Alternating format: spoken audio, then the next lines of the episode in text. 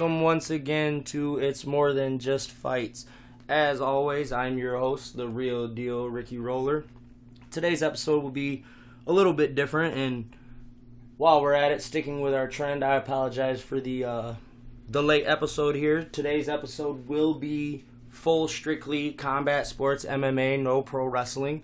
Pro wrestling will be on the next episode, which we'll release 24 to 48 hours within this episode being released.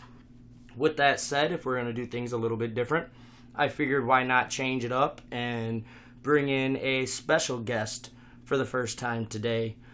Forgive me for lacking knowledge, and kind of disappointing considering this is a family member, but we have with us today Nyime Chaib, semi-pro football player, Climax-Scotts graduate, been in the sport for quite a while, weightlifting, trained in martial arts for quite a bit, but like I said, I'm lacking a little bit of knowledge here, so I'll go ahead and give the floor to our guest here, let him introduce himself a little bit more, let us know what teams he's played for, and in fact, you guys, the team you played for last year did pretty good, didn't they?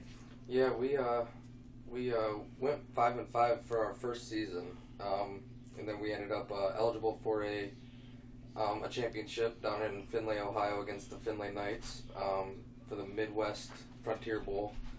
So I'm really looking forward to this season. And yeah, like you said, I do have a background in the sport. I've been playing for roughly 18 years now, and powerlifting, did that all through high school, and I still lift every once in a while now whenever I have time with work. And then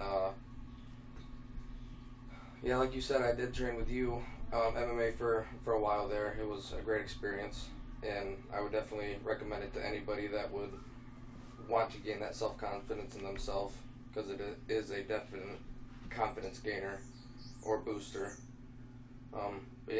Yeah, that's definitely something I'm glad you brought up, because this little segment here for the fans that are still listening at this point, because I know it's a little different than we normally do things, I'm going to introduce what I call my customizable segment, which will be a segment, whether it be 5 minutes or 15, 25, who knows, depends on what the guest feels like spending that duration on. But we're not going to jump right into combat sports today. As you hear, you know, we let Nyime do his little introduction on his football team and what he does, and the comment he just made is actually where I'm going to go with this customizable segment, is what martial arts and combat sports can do for people as a whole, as an individual, mentally, not just physically, because that's actually why I started the sport consistently. I did it originally as a off-season thing to stay in shape. You know, you got to do what you got to do when your season isn't going on to stay in shape for your sport, and wrestling was my sport,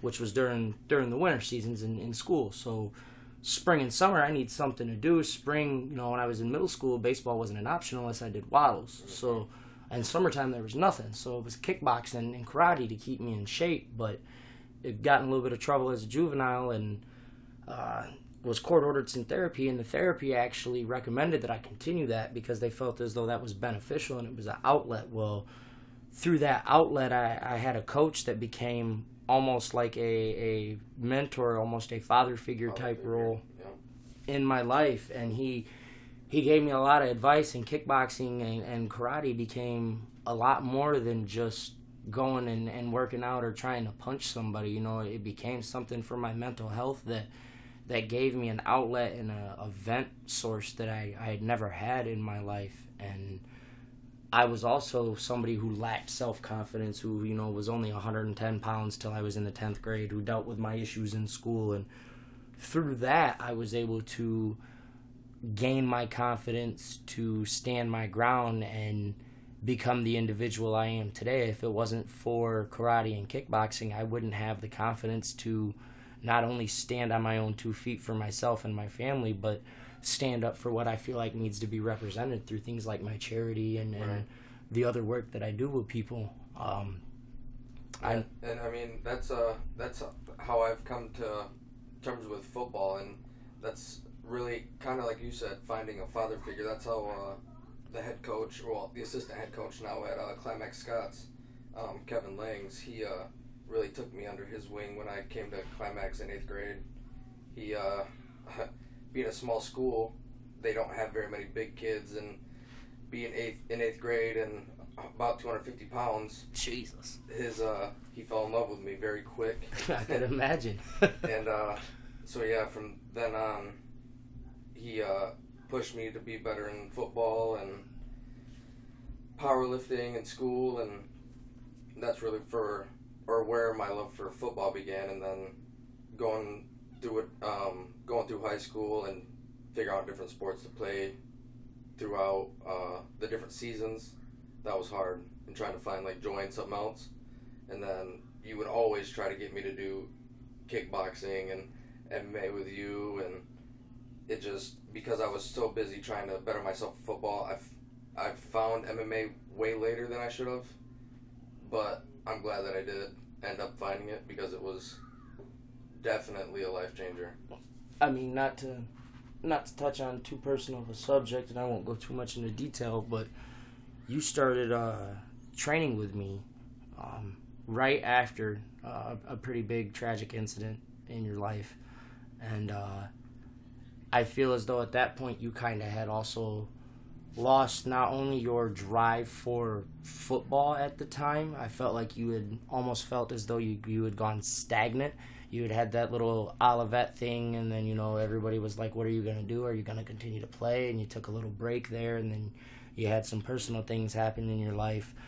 There was a while where I was 110% convinced, and so were some of the other guys that trained, that you were going to get in the cage and you were going to do this, and this is something that you were extremely passionate about, because the amount of dedication you put in at the beginning was so unreal. And you made a couple comments to me about something that some family had said to you, and the amount of motivation that you had put in towards that, you wanted to use that to help overcome some of the negative things in your life. And I feel as though that's why you found MMA as late as you did, because you wrestled in school, you've played football, and you know that none of those, unfortunately, are on the level of dedication it takes for mixed martial arts, for fighting, period. 100%. And if you can push yourself through them pains and them struggles physically in that, it helps you grow to a different level mentally. 1,000%. And I feel like that's why you found MMA as late as you did, because I feel like you weren't never meant to actually fight. You were meant to have something come into your life at that moment in particular that helped you regain the confidence you had at one point in time through what that assistant coach had instilled in you. Right, yeah, and I couldn't have said it better, because, like you said, when my dad had passed away, and I was I think at my deepest point then, and I fell out of love with everything. I stayed at home all the time, and then when I did go out, it was to go to the bar and shit like that.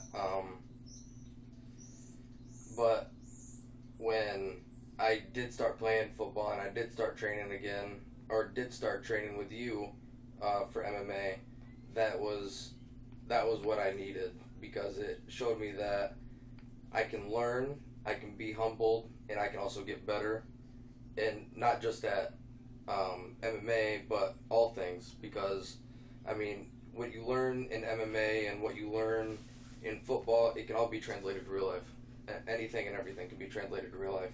And it's all about how you go about it after the fact, when you need to use what you learned in football or training for MMA, wrestling, whatever it may be.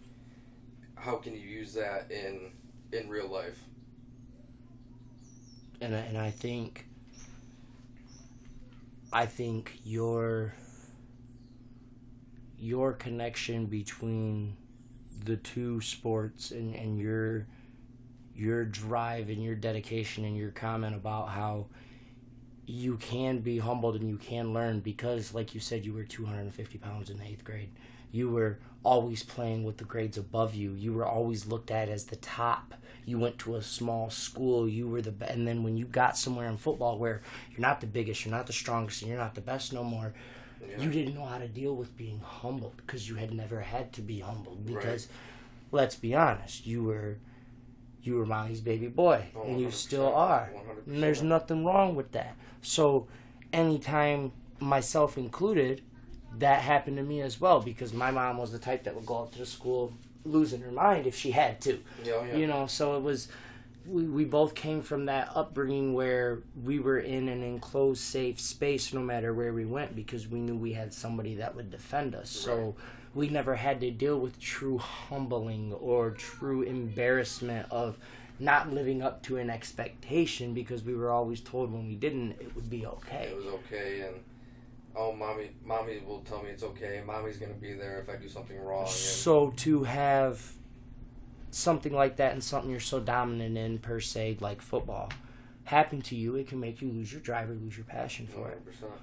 And then to go to a different sport that you don't have experience in and to do it and realize after day one, day two of, you know, maybe getting hit clean or rocked by a guy that looks like he knows what he's doing, but in reality we all know he doesn't, and you get dropped by him and you're like, oh my God, what happened? And then an hour later you're tapping the same guy out. You're like, wait a minute. So he can get me here, but I can get him here. So I can be less than you in this aspect if I can be better than you in this aspect. And you hadn't had that mindset instilled in you. Right, yeah. I mean, I don't know if you remember or not, but that first day when you, Ron, and I think it was Cody came over and we trained in my basement and we sparred for like 10 minutes straight, if that, and I ran to my bathroom and I threw up all over the place. It was awful. And I thought spring training for football was hard. Yeah, it's a different animal. But that's the thing, is it's Ron and Cody came with me because Ron and Cody both came from similar aspects. Cody got into it for a emotional outlet, became pro, and established himself. Ron, to this day, is fighting professionally and got into it consistently 2 years ago as an emotional outlet. Right. You know, and them guys were willing to come with me to your house because they understood where you were emotionally and they knew what this could do for you. Right. You said yourself, you didn't leave, and then you just said, first time we trained, we came to you. Yeah. You know, when you know what this can do for somebody, you're willing to put in that effort to show that to them. And I feel like that's something that people don't realize, is that so many people look at martial arts as, oh, you do that just because you want to punch somebody and you want to get into a fight. And that's not what it is, the amount of dedication it takes, because the first time a guy 100 pounds smaller than you peppers you with 15 shots and dazes you and you can't hit him clean, you're like, oh my God, what happened? And one of two things occur. You either want to learn how to not let that happen, or that breaks you mentally and you walk away. But you'll walk away, and whether it be a year, a day, you come back. Oh, yeah. And that teaches you that it's okay to take that defeat. But you'll never let it happen again. Exactly. Mm-hmm. And that's something that I feel like 110% is what Izzy Adesanya did in his last fight with Pereira. He was sick and tired of being the underdog. Yes, and he had this mental concept that I'm done. That's why there was the antagonistic taunt at the end towards his son. The 3 arrows. And then to go and point at his child in the crowd, look at him, say, you, and then do the drop dead, because his son did that 7 years ago. That was, Izzy was going through something mentally, and that's what he said. He said, he changed me.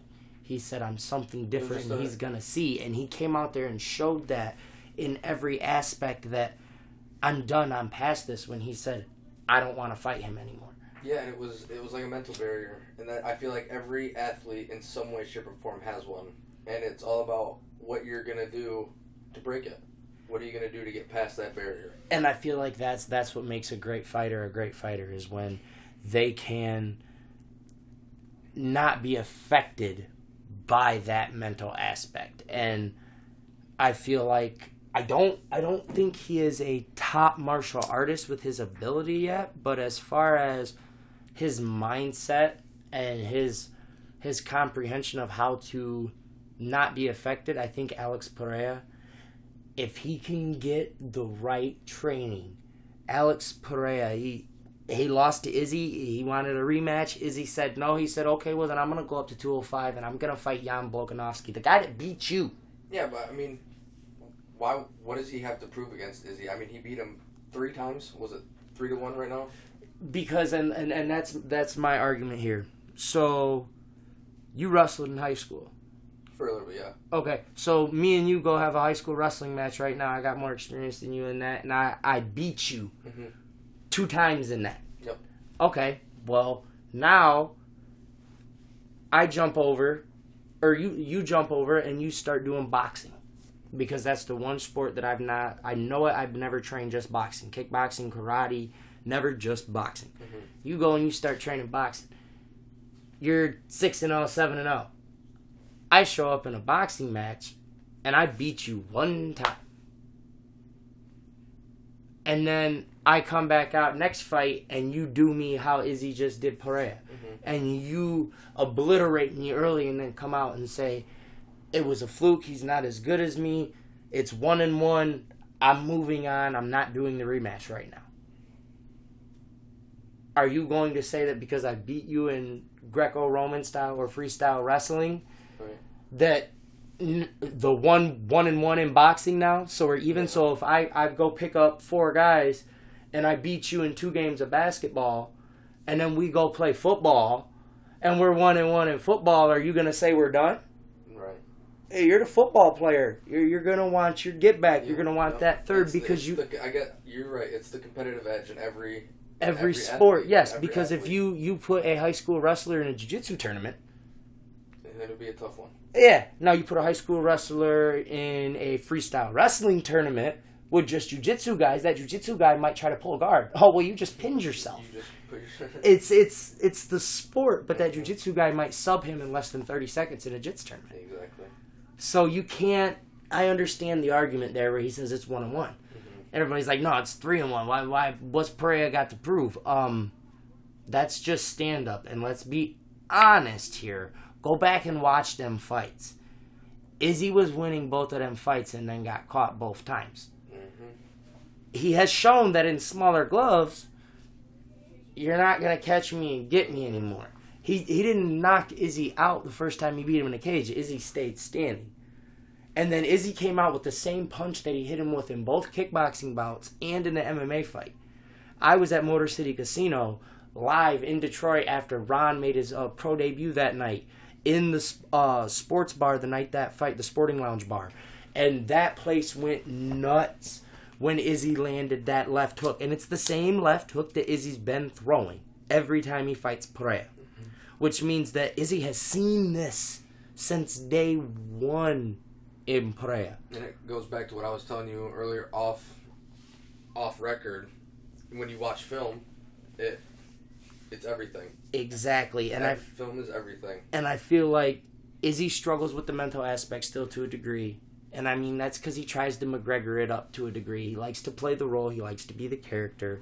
I get that. I love that about Adesanya. I love the whole warrior anime gimmick thing. You know, that's another reason why I love Jiří Procházka. And we'll get in on Jiří here in just a minute. Okay. But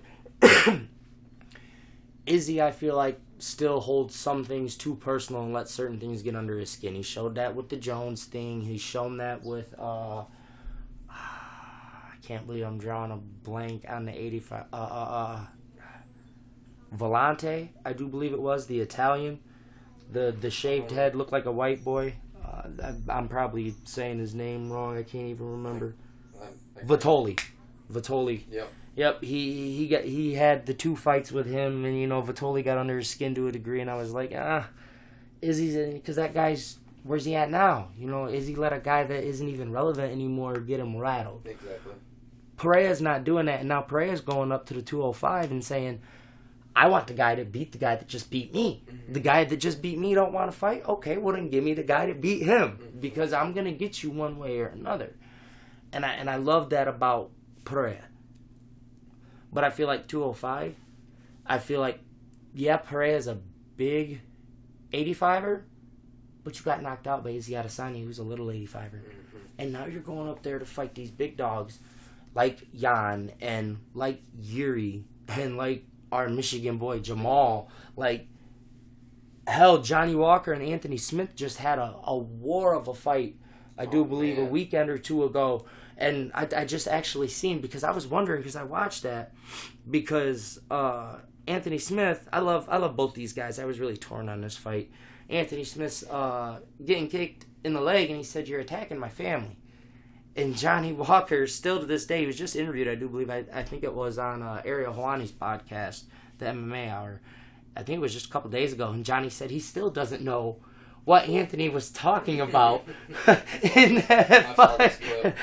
So I was so confused as to, but that's what I mean, is there was a mental break there in Anthony Smith there. Mm-hmm. You know, it's but them guys and that power, you know, Johnny Walker showed that he can't take a fucking punch, at least not from Jamahal Hill. We've seen that much, but Johnny's improving, you know, and I like that, you know. And he was interviewed about Jamahal afterwards, you know. He said he's coming, he's working on his stuff. But Jiří Procházka, I've been a Jiří Procházka fan. My man lives in the woods, has taekwondo mats built into the ground in the forest, heavy bags hanging from trees. That guy is an animal. He is a true warrior. Yes. He won the belt, got injured, chopped his hair off, and said, "I got to give my belt up. I'm a new man. My hair represents my warrior lifestyle. It's a fresh start, new me, injury. Take my belt back, because a real warrior would defend their title, and I can't do that." Right. I love Jamahal because Jamal's from Grand Rapids. He's a local guy. You know, he's from Michigan. He's got a great fighting style. He's very humble. I love the monotone until he gets hype. I love that. He's just here all the time. And then when you cross that line or you push the issue, then you get that emotion. And I love that. He's so respectful until it needs to be disrespectful. Mm-hmm. And Jiří is supposed to be coming back to get a shot against him. And if Pereira beats Jan, Pereira's already said something to Jamahal on social media, and Jamahal has responded back. Pereira said he's going to kick the door down. Jamahal said he'll open it and welcome him in. So if Pereira beats Jan, does Pereira get Jamahal or Jiří?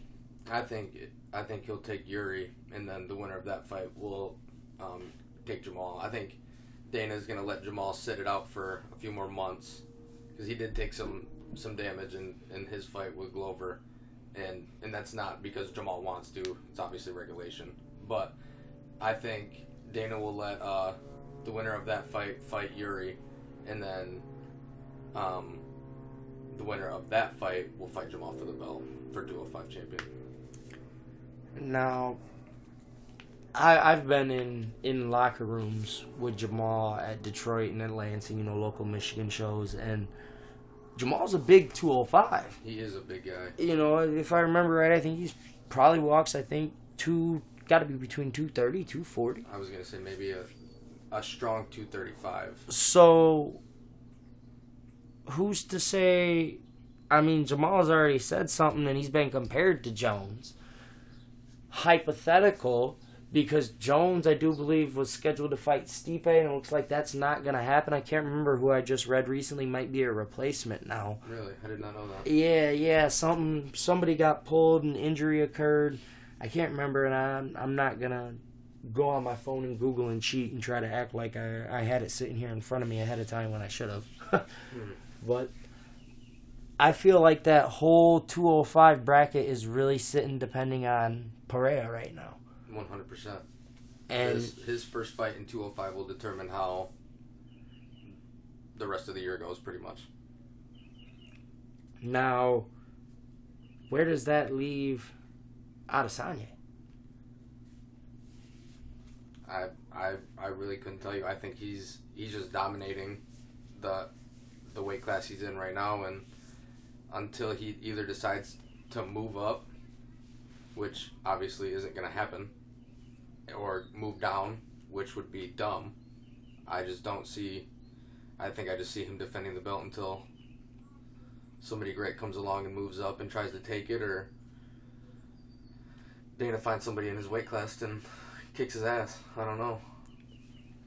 I just don't see anybody in the UFC on that roster, in that weight class, besides Alex Pereira, who has a chance to fight Israel Adesanya. No, we covered a little bit of the heavyweight, a little bit of 185, a little bit of the 205.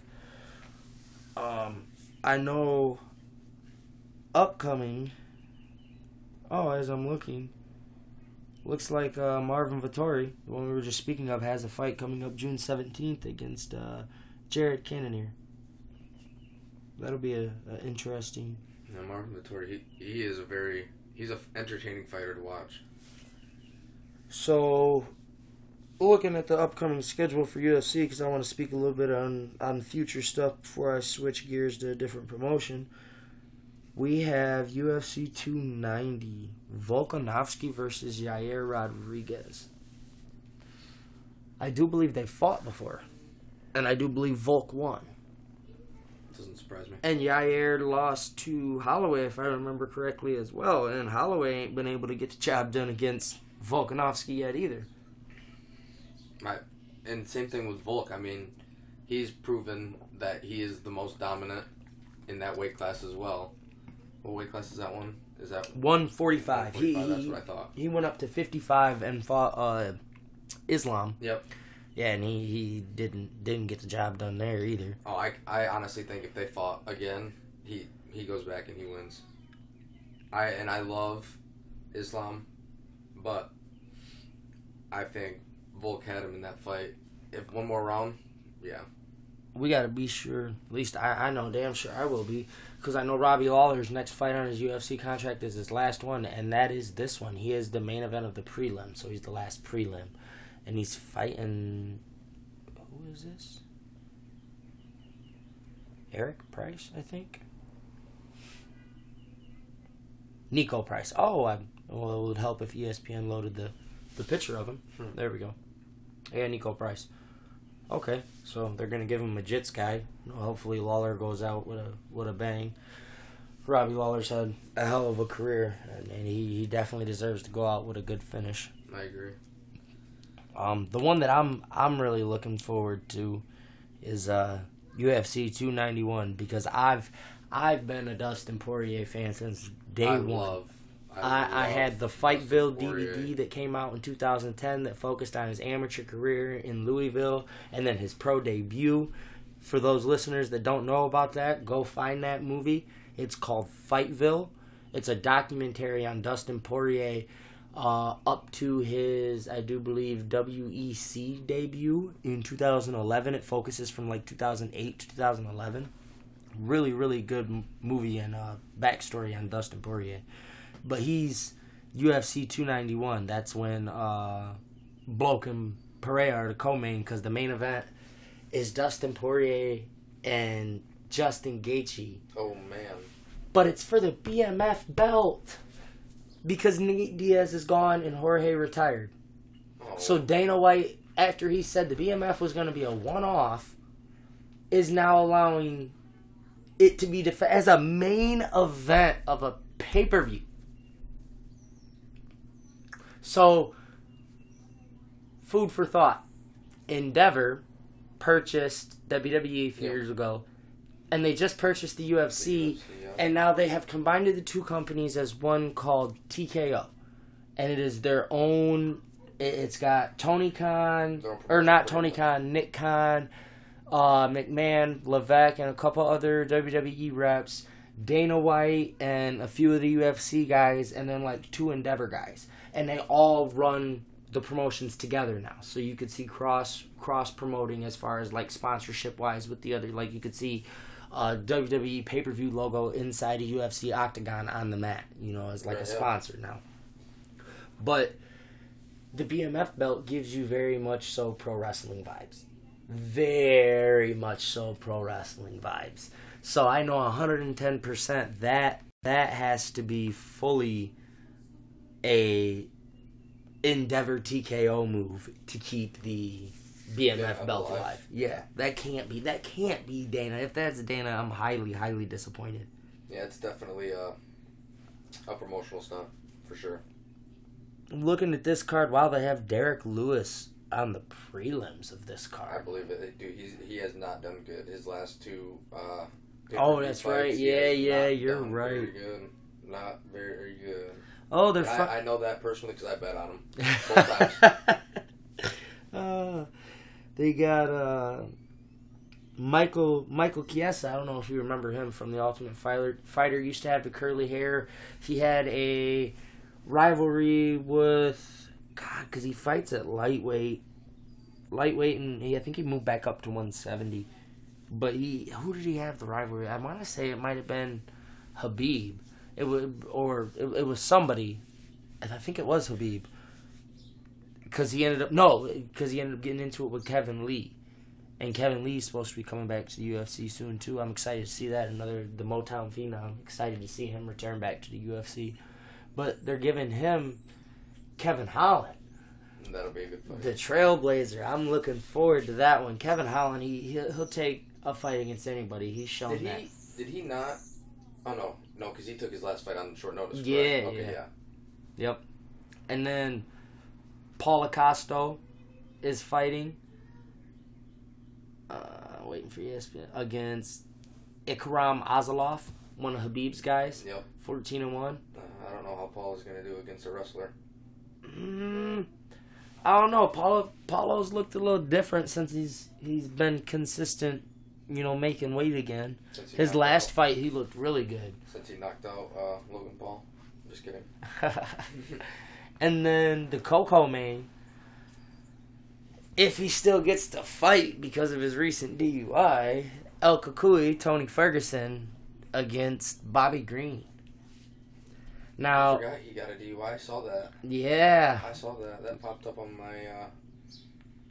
feed the other day.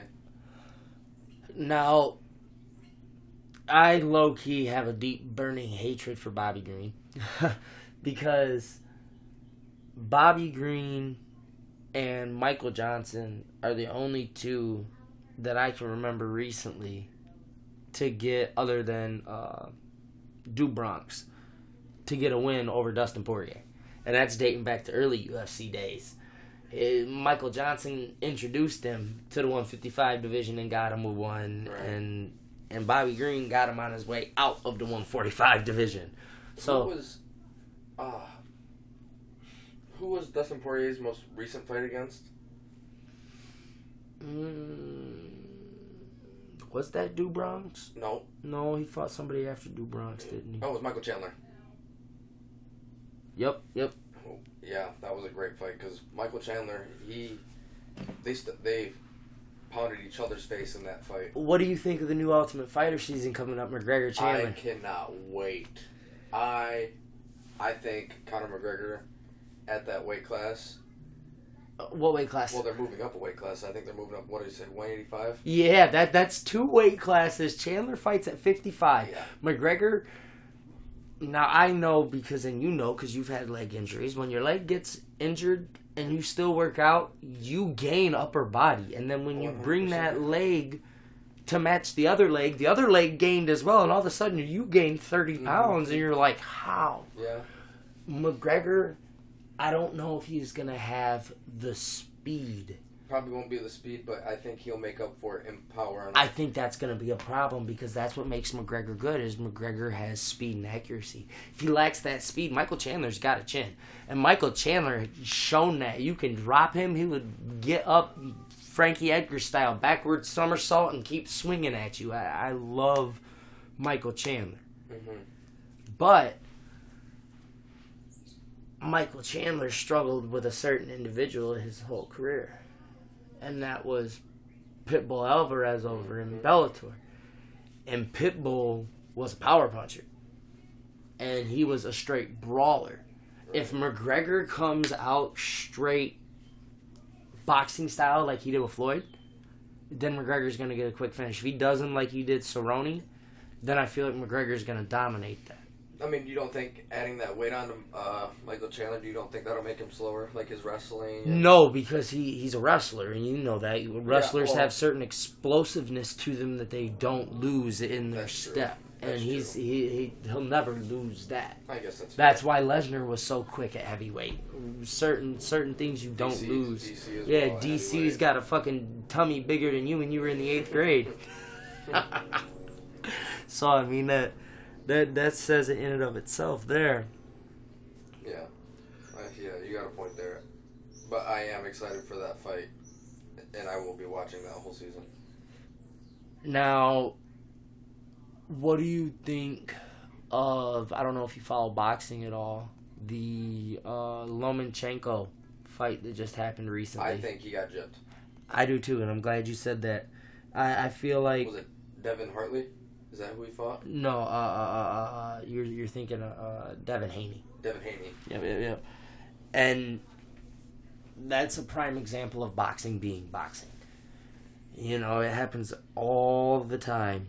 You know, we just seen it. There was a local fighter that I just seen, Tristan Canada. He had just fought for a boxing belt, and that's what people were saying about his fight is that he was robbed. He was a hometown guy, you know.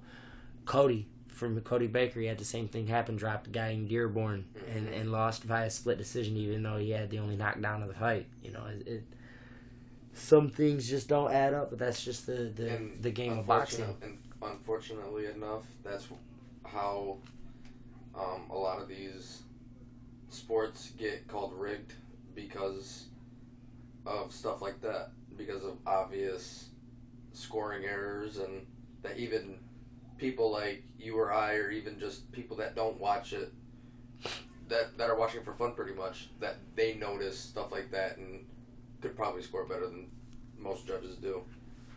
And that's the thing, is that's why I'm a huge fan of Tyson Fury, because Fury will finish you. He don't give a damn about a scorecard. His objective is to go out there and get the finish.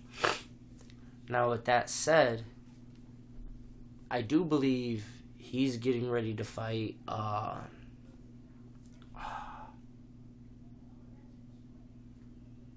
Andy Ruiz. Oh, yeah. The one that knocked out Anthony Joshua. The Spanish guy, the Mexican guy. Yeah, the one that knocked out Anthony Joshua. Yeah. Now... I think he is entertaining as hell. Ruiz is going to get demolished. He's not ready for Fury. I don't know. I love the guy, so I'm just going to ride him just because I think... I mean, don't get me wrong, because I love anybody that's a Mexican fighter, because they all die on their shields, you know? That's how Eddie Alvarez just got, you know, his... Everybody was doubting him, and that's what I was saying before in another podcast episode was... Man, Michael Corberhall, Juan Manuel Marquez, fucking Manny Pacquiao, any Hispanic based, whether that be Filipino, Cuban, Puerto Rican, Mexican, they all have a certain mentality, that Aztec warrior die on your shield type, and. I love that. Every single one of them, and then it might be biased because I'm Hispanic, but I don't give a damn. Say what you want. It is what it is. You know, name one Hispanic fighter minus Ryan Garcia. I already touched on that. I was just because say that one. Ryan had a pre-existing injury, and the fact that his corner and his coach weren't there, I'm 50-50 on the fence on whether or not he really had a mole and Tank was aware ahead of time to that rib injury or not. Regardless, I tell you what, I've been hit. You've been hit in the liver and in the ribs, and you know them delayed ones. They hurt. Fucking hurt. It's the breath that you try to take in after getting hit in the ribs that hurts the absolute most. But what killed me for him and his aspect of it is the fact that he knew if he got up, he was going to get dropped harder. Well, then get dropped harder, motherfucker. Get up there and die on your shield. Be prideful. Thank you. Yes. I don't understand that. If you're down 42-3, are you going to just not play when they hike the ball? Or are you still going to go for the quarterback and try to get the sack? Stats matter. Exactly. Thank you. Stats and that's... I don't... Yeah, that was... But if we're on the subject still of boxing, I do believe... Who was it the Wilder's getting ready to fight? Isn't it Joshua? think it is. Oh, man. I haven't done any boxing homework. Give me 1 second. Yeah, I do believe. Oh, no. From DAZN, 6 hours, Deontay Wilder's coach reacts to unpredictable Tyson Fury's offer to fight Anthony Joshua. Anthony Joshua has been told to avoid fighting. No, not that one. Yep, so yeah, it looks like it is talks of Joshua and Wilder next, but now Fury apparently a few hours ago came out and offered to fight him. Tyson Fury just being Tyson Fury because he don't like Deontay Wilder and knows he can get a bigger payday for Joshua. So, what a fucking goat move by Tyson Fury. That's what I mean. And you interview that guy and that guy will laugh and be like, yeah, I did it just because fuck him. Yeah. Like, he did some pro wrestling a couple of years ago, too, and he didn't even have to be a character. He was just him fucking self because that guy is a goddamn character. I love Tyson Fury. He is the main character. Anywhere he's at, he becomes the main character. And he makes it known that wherever he's at, he's there.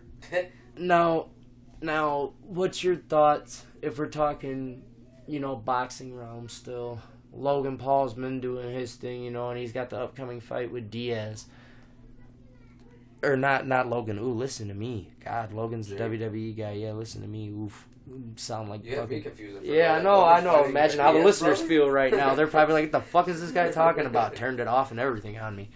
But Jake has signed with PFL. Yep. He signed earlier this year and said he expected to make his MMA debut by the end of the year. Yep. Nate Diaz is a free agent. People don't fucking realize what's going to happen. Win, lose, or draw, we're going to see Nate Diaz and Jake Paul in PFL. Mm-hmm. Now, PFL, I love PFL because they're the only MMA company that has a season with a point system. I did see that, and I love that, too. I've pitched the idea of a fantasy MMA league similar, where you pick your fighter, you pick the win method, you pick the round. If you pick all of those right, you get your 3 points, plus 3 for picking right. If you only pick, you know, the fighter right, you only get 1, and, you know, so on and so forth. You dictate points that way. PFL kind of does the same thing. You get a round 1 knockout, you get the most amount of points. The guy that gets a round 3 decision, you know, he gets the least amount of points. Right. And so you can lose, you know, 1 fight, you know, by decision, 2 fights by split decision, and win 4 by knockout, and you're going to beat the guy that won all of his fights by decision. By yeah, you know,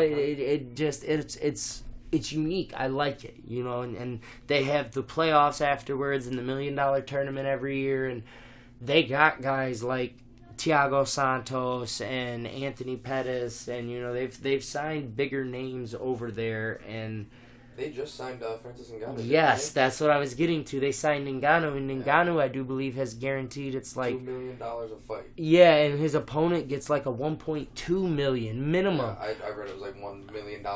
But obviously didn't get down to, like, the nitty-gritty sense of it, but $1 million per fight anyway, guaranteed. Yes, and that's for his opponent. And they signed Jake Paul, who has been one of the biggest advocates of calling Dana White and UFC out for not having a fighters union and not offering retirement and insurance and all these other things. So I love the fact that PFL has a season style, offer $1 million every year. They're signing guys that they know are trying to help unionize the sport and make the sport better. Like NFL, any football league has a players organization. It's a union. And so does the NBA. Right. You know, and so does the NHL and the MLB. There is a MMA union that GSP and them guys have been working on trying to form and get established, but it's not in every major promotion, and it should be. And I love that PFL is bringing these guys in because they're already a different style. Mm-hmm. Their style is, it makes so much more sense as a sports aspect. You can actually follow a fighter for a reason and be like, man, am I going to make the playoffs? Yeah, no like kidding. You can every other sport. You it's not actually make like a fantasy. That's what I just said. Yeah, that's what I want to do is do like a fantasy. But so I love that PFL is getting these big names. I hope they get Nate Diaz. I hope they get the opportunity to blow up and try to push what they're doing and their ideas and who they're backing. But I give it the way things are going, because I follow pro wrestling too. I'll get into that on the next episode, but it's it's hard for me to be confident that the UFC is going to maintain the number one spot the way things are going, because WWE's lacking in their aspect too, and now they're under the same title, and UFC's already been slipping, so it's like, how can you focus on keeping one at number one when both are struggling to hold their position and they weren't under the same banner until recently? UFC definitely, during COVID, had their sky high in sales, pay-per-view sales, whatever it may be, and then now that everything's getting back to normal, it essentially is back to normal, knock on wood, but I think, like you said, I think that it's going to start going downward, and then more like the PFL will start rising, coming to a rise, and I think Bellator's already been on their game, because people fail to realize that Bellator's owner, Scott Coker, is the same guy that owns Strikeforce, and he sold all of Strikeforce and shit to Dan White, and I was like, you know what, I'm going to take that money, and I'm going to create this thing over here, and I'm going to allow kickboxing, and I'm going to allow this, and I'm going to have my tournaments, and they have almost as many, if not more. I think they have more Bellator numbered events already than they do UFC events, because Coker will sign that many guys and continue. You have guys making pro debuts over in Bellator. Coker gives everybody a chance, and that you get them local markets and you get them local draws and them buys, and like Kenny, who you know from school, you know, I touched on him on my last podcast too, you know, he just made his Bellator debut at the Hawaii card a couple weeks ago, you know. Yeah. He gives everybody their dues, and I love that about Coker and Bellator. And that's what I think is a flaw with the UFC, is that they go for like the bigger name guys, not like, I'm going to use Bo Nickel as an example, because Bo Nickel was a 4-time national championship at Penn State. I mean, you can't go wrong with the guy. Obviously, he's going to be great in the UFC, but, I mean, he's a great wrestler, so you know he's going to go in there, take the guy down, submit him, or knock him out on the ground. Or he's trying to go for Gable Stevenson, and along with the WWE, he's trying to gather him. And now they're under the same banner, so you could see guys cross-promote like that. Like, people don't realize, you could see Lesnar back in the UFC now. Exactly. Now, granted, you know, Lesnar doesn't like the guys that run the UFC and shit, but, you know, it is what it is. He's got his issues with Endeavor, but money talks, bullshit walks, you know? Money is king. And if we're on the subject of guys not getting credit and recognition and them going after big names, me and you talked earlier off record about Sean O'Malley, Aljamain Sterling. Aljamain had the very controversial win against Peter Yan, and then came back and dominated Peter Yan again, and he's been on a tear since. Aljamain Sterling is what Damian Maia was back in the day, which is what Royce Gracie was back in the day. God forbid you let that man take you down. It is a wrap. Ask Cody Stamann. Cody Staman's a local Michigan guy as well. He's a dog. I think he's a 15-fight vet in the UFC now. Aljamain Sterling, I do believe, got him in a mounted or an inverted triangle. And that's I do believe the last time Cody was finished. So, I mean, that says something about... I'd have to look it up, but it was like a poll that I saw, and it said, like, the amount of fighters in the UFC that are, or I think professional martial arts, that are strictly or based their training around wrestling, mostly wrestling. Yep. Wrestling based, it has the most wins. It was a stat that was posted actually by ESPN, and it's been going around Facebook, that when UFC first debuted back in 1993 and Royce Gracie came out, they thought that they were going to be the company and the sport that proved that jiu-jitsu was the most dominant sport in the world, and in reality it is proven that wrestling, whether it's Greco-Roman or freestyle, is the most dominant sport in the world. I do believe it's over 65% of UFC champions have been wrestling-based competitors. Hence the reason Khabib Nurmagomedov, 29-0, wrestler. I mean, and the unspoken of GOAT, you know, Matt Hamill, the only man to ever beat John Jones.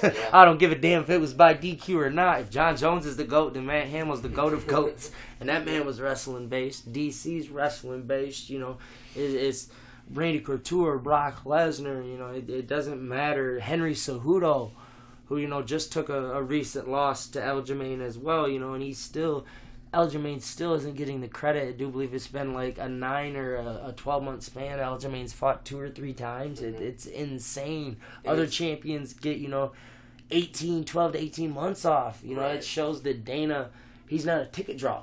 Aljamain is the modern-day Demetrius Johnson. The UFC hates that he has the belt because he's as good as he is, but because he's as good as he is and he doesn't do anything else, he's not a ticket draw. Right, and I think it's a bigger problem in their weight class, too, because they're smaller guys, and nobody wants to see smaller guys grappling and wrestling and all on the ground and whatnot. They want to see smaller guys bang, and that's why Sean O'Malley is loved by Dana White. That's why he's gotten to the top contender spot so fast. That's why he got to the contender series so fast. And I think Dana, like you said, is trying to move on from Aljamain Sterling as fast as possible to increase the viewings for UFC, and I think that best way is through Sugar Sean O'Malley. Yeah, in Dana's opinion, definitely 110%. That's the route that he's going. Like, if there is stock in Sugar Sean O'Malley, Dana has thousands, millions of shares in Sugar Sean O'Malley. Definitely. Now, we only got a few minutes left on this episode, and I do want to give a shout-out and a mention to Clips again, Carlos Salinas International Promotions. They're partnering up with Munib and Weaver's Boxing Gym in, I do believe, Southwest Detroit, to put on a show June 24th in Muskegon, Michigan. They will be at the Trinity Health Arena. Really excited for them guys over there at Clips. It's a pretty big event. It's a much larger arena than they've had the opportunity of using before. Any fighters from the area or outside state area pro looking for an opportunity, definitely reach out. John Shelbeck, Munib Salimi, Carlos Salinas, any of them on Facebook, social media, any platform, you can contact them. It's a big card, big opportunity, definitely something fight fans and fighters don't want to miss out on. Outside of that, I want to make sure I give a mention to Travis and Sporting Lounge, again, for giving us this opportunity to have this platform, to have our conversation today, to be able to bring a little bit of information to you listeners. Apologize again about being late. As I said before, though, we're always a day late, but never a dollar short. And want to thank you, Nyime, for coming in today and spending this hour with me to have this talk with these guys and be a part of my first, customizable portion. I really appreciate that. Of course, thanks for having me. It was very fun. This being my first interview/podcast, I was very nervous at first. That's all right. That's common. That's typical. We have that in most people, including myself, still to this day. But we get through it, and we appreciate all the time that you give us. We appreciate the opportunity to be able to share with you guys the information that we have and the message that we got. Again, this has been It's More Than Just Fights. I am your host, the real deal, Ricky Roller. Have a great day.